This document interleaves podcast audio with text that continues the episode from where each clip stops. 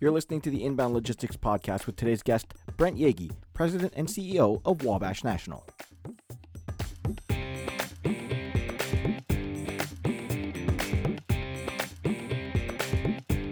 Despite the effects of COVID 19, some companies managed to not only weather the storm, but thrive in spite of it. Wabash National managed that very feat by recognizing the changing dynamics of the transportation marketplace and adjusting to meet disruptions head on. Brent Yeagy, President and CEO of Wabash, explains how proper prior preparation, while prioritizing employee and workplace safety, helped ensure continued service for their customers. Joining me today is President and Chief Executive Officer of Wabash, Brent Yeagy. Brent, thank you so much for joining the Inbound Logistics Podcast today. Thanks, Jeff. Great to be here. It's great to have you. I want to welcome you to the show. And if you could, could you give an introduction to you and your background in the industry and a little bit about what you're doing with Wabash today? Yeah, I've been with Wabash for 17 years. I'll talk more about that in a second. And prior to that, I was with uh, Rexnord Corporation in the uh, power transmission group with Delco Remy, uh, heavy duty and light duty automotive, and then moved to Wabash in 2003. Held a series of positions from manufacturing support up through various levels of manufacturing. Uh, at one point, leading all of manufacturing for the company, and then transitioned into business leadership in 2010 uh, led our largest group through 2016, uh, then became Chief Operating Officer and then CEO in June of 2018.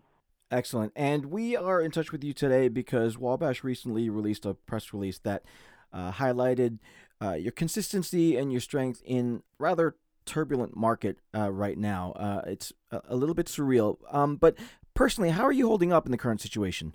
Well, I mean, it, it's a challenging time. Uh, it is as dynamic as anything that, that I've experienced in, in my career. But I, I think there, there's definitely been a light at the end of the tunnel really since the uh, first of June.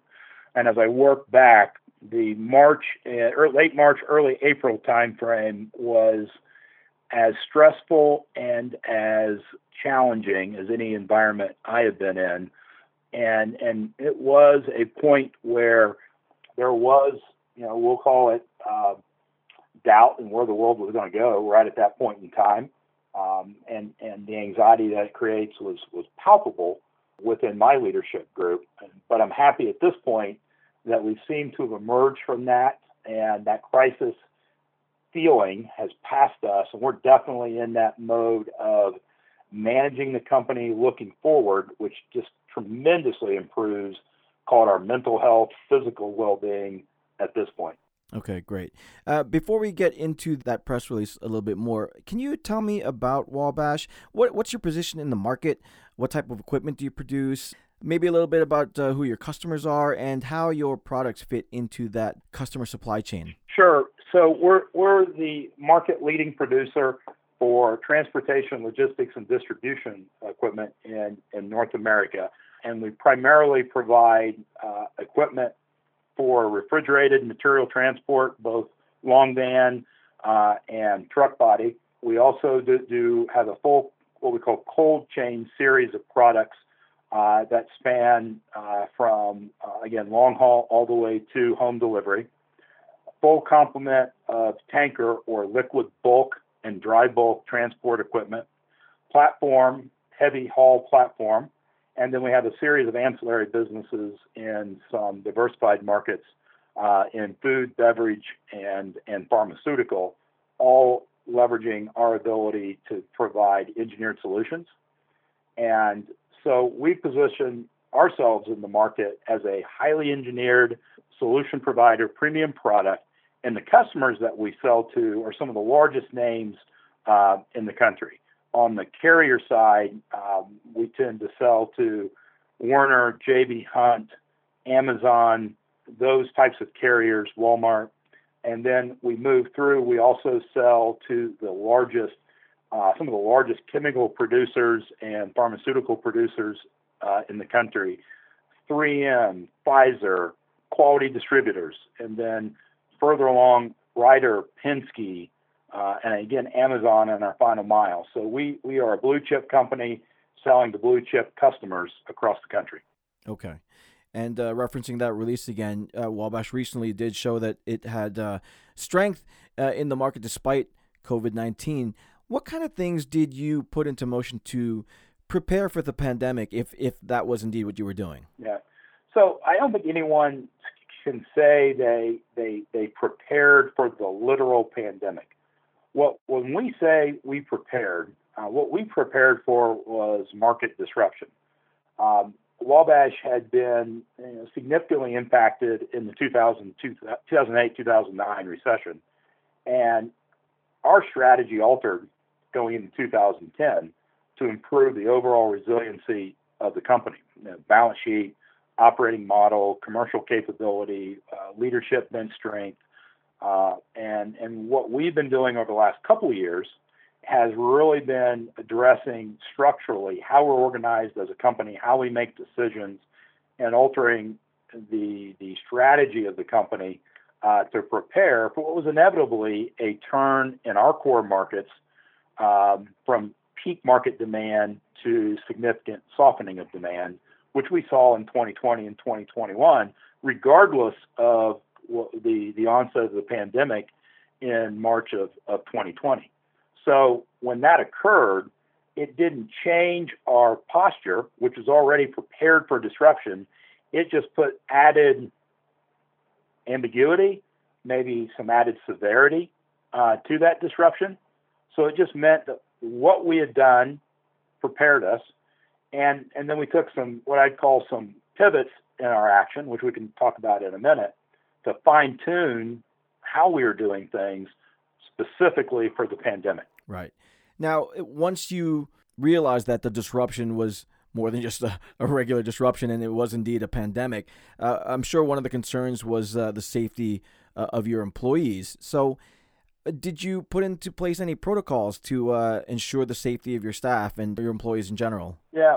So, a, a, little bit more, I'll get into that, a little bit more background for us. And it kind of goes to the previous question as well. Prior to getting into what I would call manufacturing in the 2005 timeframe.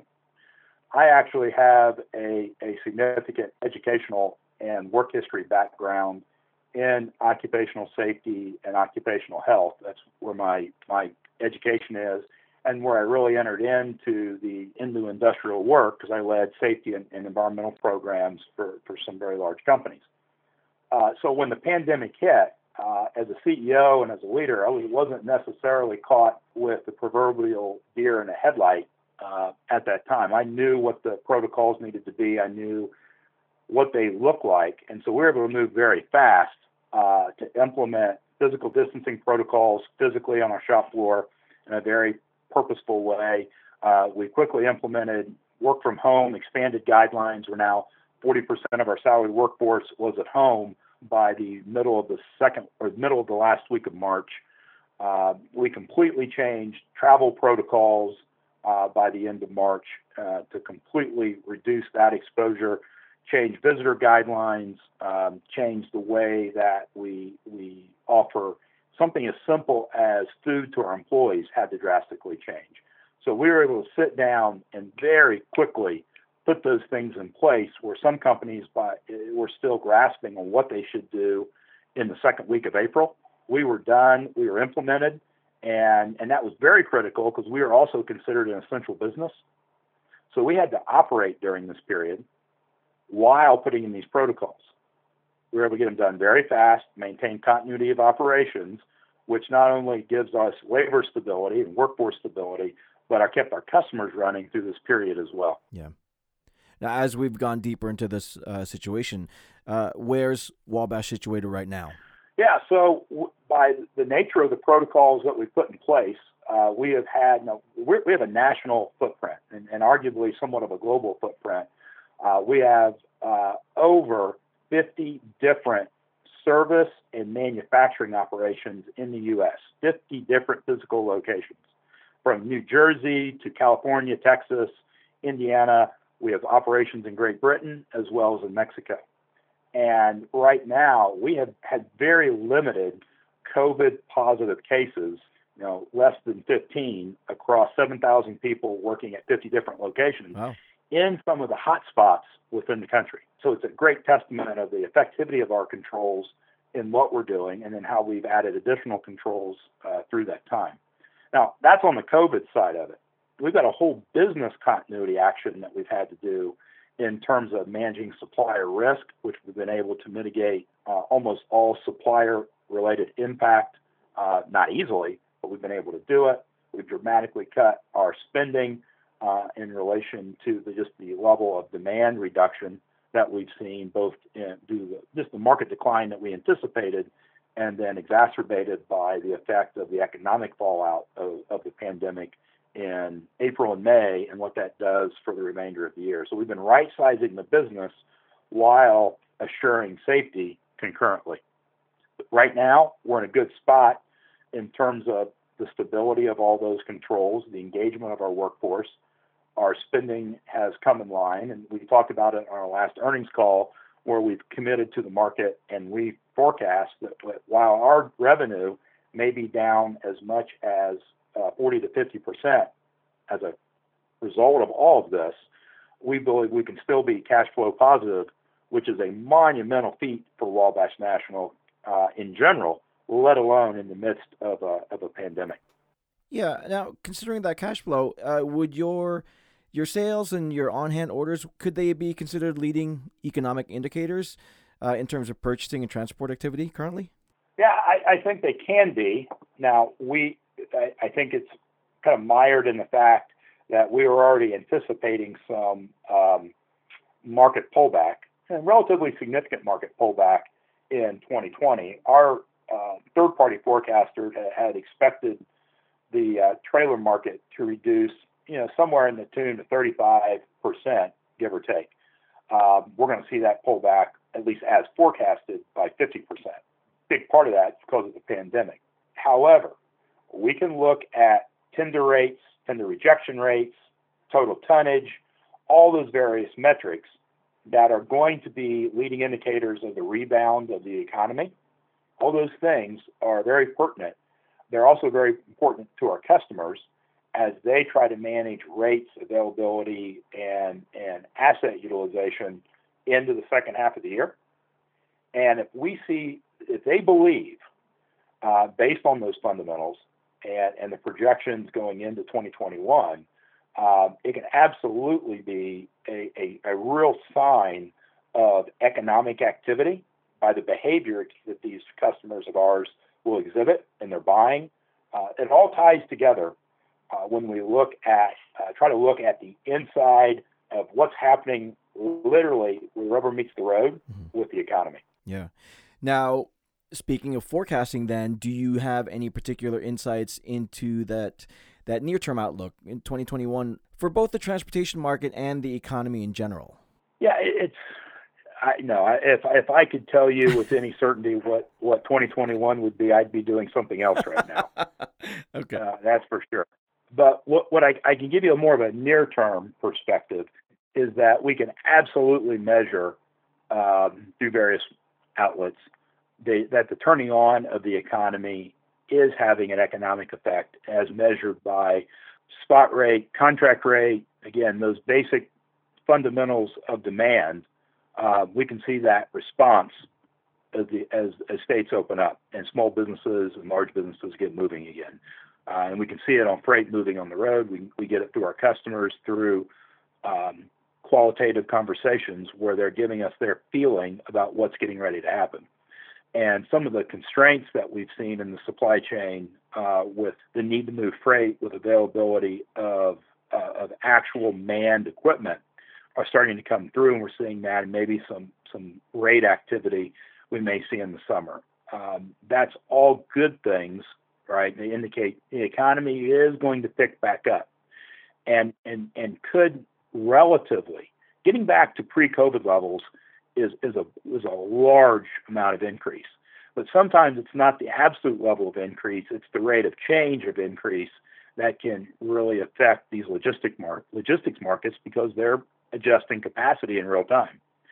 I think we we it feels like there's going to be a level of carrier and freight movement capability in the summer months based on the rate of change of improvement but we're probably still looking at second quarter, our best guess, assuming nothing reverts back in terms of, resh- of having the shutdown due to recurrent hotspots. We don't see a resurgence on a national level. If those things don't occur, then I think it's a, it's a Q2, early Q3 2021 before we can see getting back to pre-COVID economic activity levels at the earliest. In general, though, you think the outlook is positive? Well, I think I think everything that we see only points to positive right now, based on the fundamentals we see on the ground. What we, it's what we don't know that allow, makes us at least have to pull back a little bit on the hope we have for the economy because we just don't know what's going to happen uh, in terms of the uh, virus characteristics when we get into the fall and early winter. Well, uh, congratulations uh, to Wabash then on uh, on maintaining their, their strength in the market. Where can our audience go then to find out more information about uh, Wabash and, and how you've kept things going? Well, you can obviously go to wabashnational.com and check out our investor section. Um, you can it's it's an easy point and click to get there. There you can see some of our material that we've given to the street uh, and our statements to our customers, our suppliers, uh, and the investment community, and that'd be a good place to more, um, learn more about us. Excellent. Brent Yeagy, thank you so much for your time today. And stay safe, and uh, best of luck uh, to Wabash National. All right. Thank you, Jeff. Inbound Logistics Magazine is the information leader in supply chain and logistics management. Start your free print and digital subscription today by visiting bit.ly slash getil. That's bit dot ly slash get underscore il and stay ahead of the 3PL game.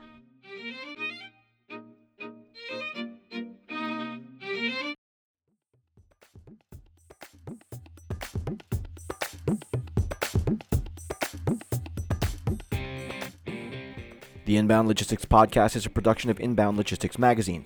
For the most in depth information around logistics, transportation, and supply chain practices, Get your free print and digital subscription at inboundlogistics.com slash subscribe. Connect with us via LinkedIn, Twitter, Facebook, and YouTube for the most current developments in the industry. If you'd like to leave us some feedback or have a topic you'd like to see covered in a future episode, call our dialogue line at 888-878-3247 or leave us an email at podcast at inboundlogistics.com. I'm your host, Jeff Vita. Thanks for listening, and we'll catch you next time here on the Inbound Logistics Podcast.